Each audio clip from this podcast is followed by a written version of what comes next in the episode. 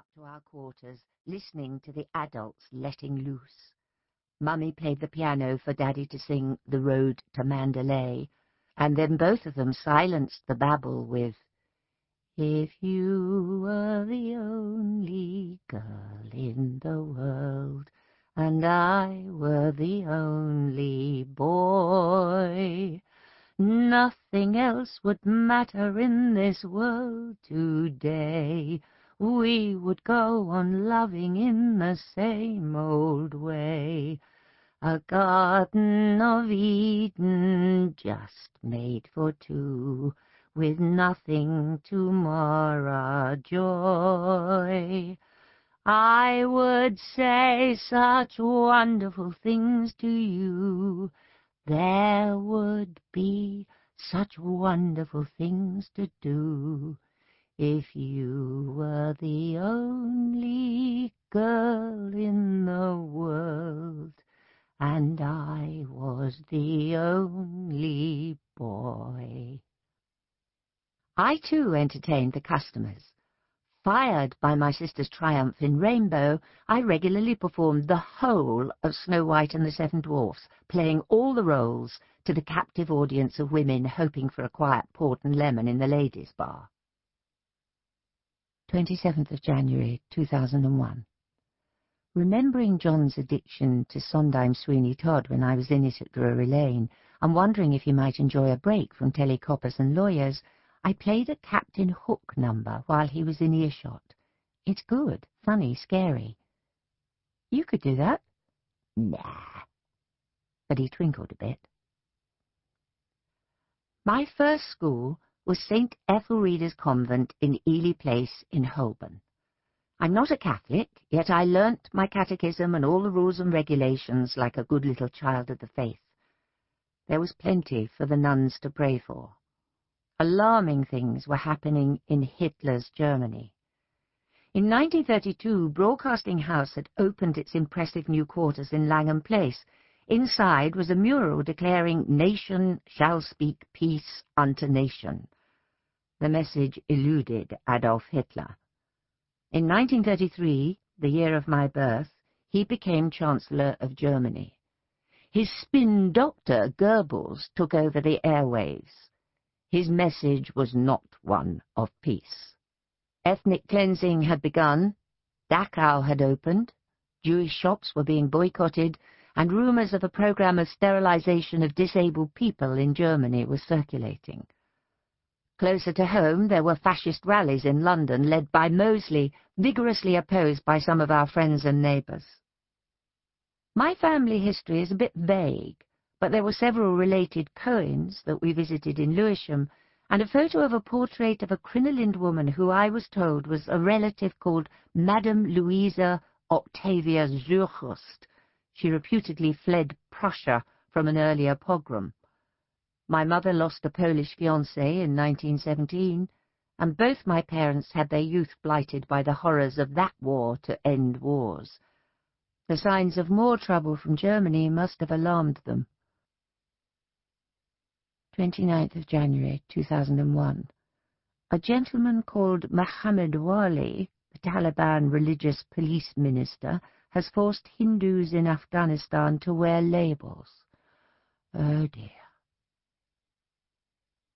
Life in King's Cross for a child innocent of Jarrow marches and nasty Nazis was bliss. Every Sunday morning I donned my best dress with matching apron made by my mum and collected a pint of winkles and shrimps for our tea from the barrow on the corner. I laboriously took off all the hard brown lids with my pin and then twisted the grey morsels from their shells, competing with my dad to get a winkle out intact. On Sunday afternoon, there was the Wall's ice cream man, ringing the bell on his tricycle with a square box in front full of goodies. The lip-licking choice between a triangular water ice, a small drum wrapped in paper to peel and put in a cone, or a wrapped flat brick with a couple of wafers to make a sandwich was a very serious matter. Food seems to feature prominently in my memories, and probably accounts for the somewhat chubby child in the very few photos I have of myself then, and for my father's nickname for me, Bumface. When I got older and thinner, Bumface alternated with the then more accurate nickname Skinny Lizzie, or mysteriously Lizzie Dripping. My parents worked long hours.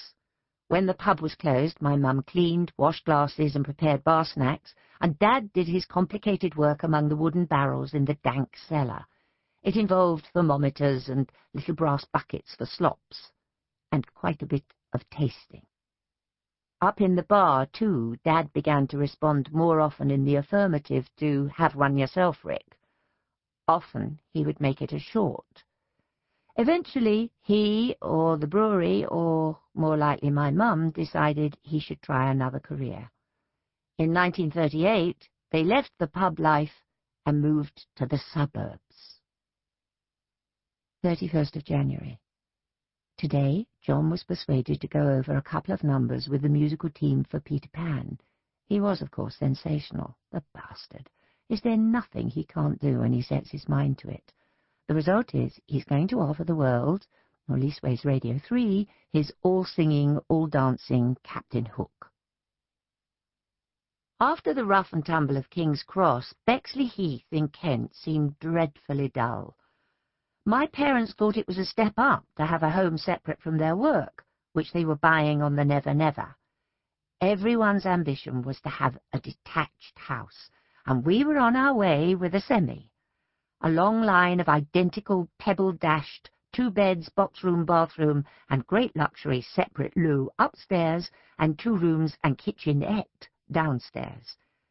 In the garden was a shed, where I helped my dad make and repair broken furniture, holding planks of wood in the clamp while he sawed them, and stirring the glue bubbling in the black iron pot. Maybe the fumes from it contributed to my elation.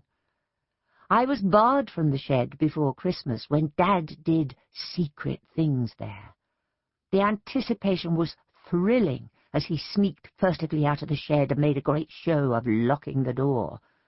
As well as the apple and orange in my sock, I would find at the foot of my bed a jewel box or a wooden puppet, and one extra specially exciting year, a sewing box on legs lined with quilted pink satin left over from their newly made eiderdown and equipped with needles, cottons, and a thimble and scissors just like Mum's.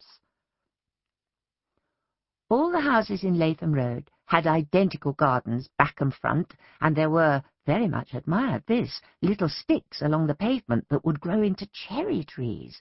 We had definitely gone up in the world. We left behind a life of beer and skittles, or, in the case of the Carpenter's Arms, shove halfpenny and darts, and became lower middle class. Dad got a job at the Vickers factory in Crayford, and Mum worked in a family-owned store called Mitchell's of Erith. It was a sedate emporium where my enterprising mother worked her way up from gloves through lingerie to setting up a little cafe and theatre booking office in the shop. In their free time, my parents set about transforming the house to show they were not going to be swallowed up into conformity. I aided my father in building a mini Tivoli Gardens in front of the house, using an antique stone bird bath as a centrepiece. He and I nicked it by dead of night from a derelict house, a provenance my father was never quite comfortable with. The garden had irregular flower beds and a sunken, crazy paved area. My profound love and respect for my father was consolidated creating that eccentric garden. Years later, I discovered some soulless fool had demolished it to provide a concrete stand for his Ford Escort. February the 1st. Took delivery of my Jaguar XKR in advance of my birthday. I've christened her Mavis to stop her getting above herself. Went for a trial run. There she goes. Yes, all right, calm down, dear, take it easy. But he was beaming. He loves giving presents. Our piano had come with us from the pub, and family gatherings always ended with a sing-song. Dad often gave us his Ridici Pagliacci, reducing us and himself to tears. Then a rousing chorus of his version of the riff chorus from the desert song. "Oh, shall we sing as we are riding, ho? Now it's time you best be hiding low. It means the ricks are aboard. Go,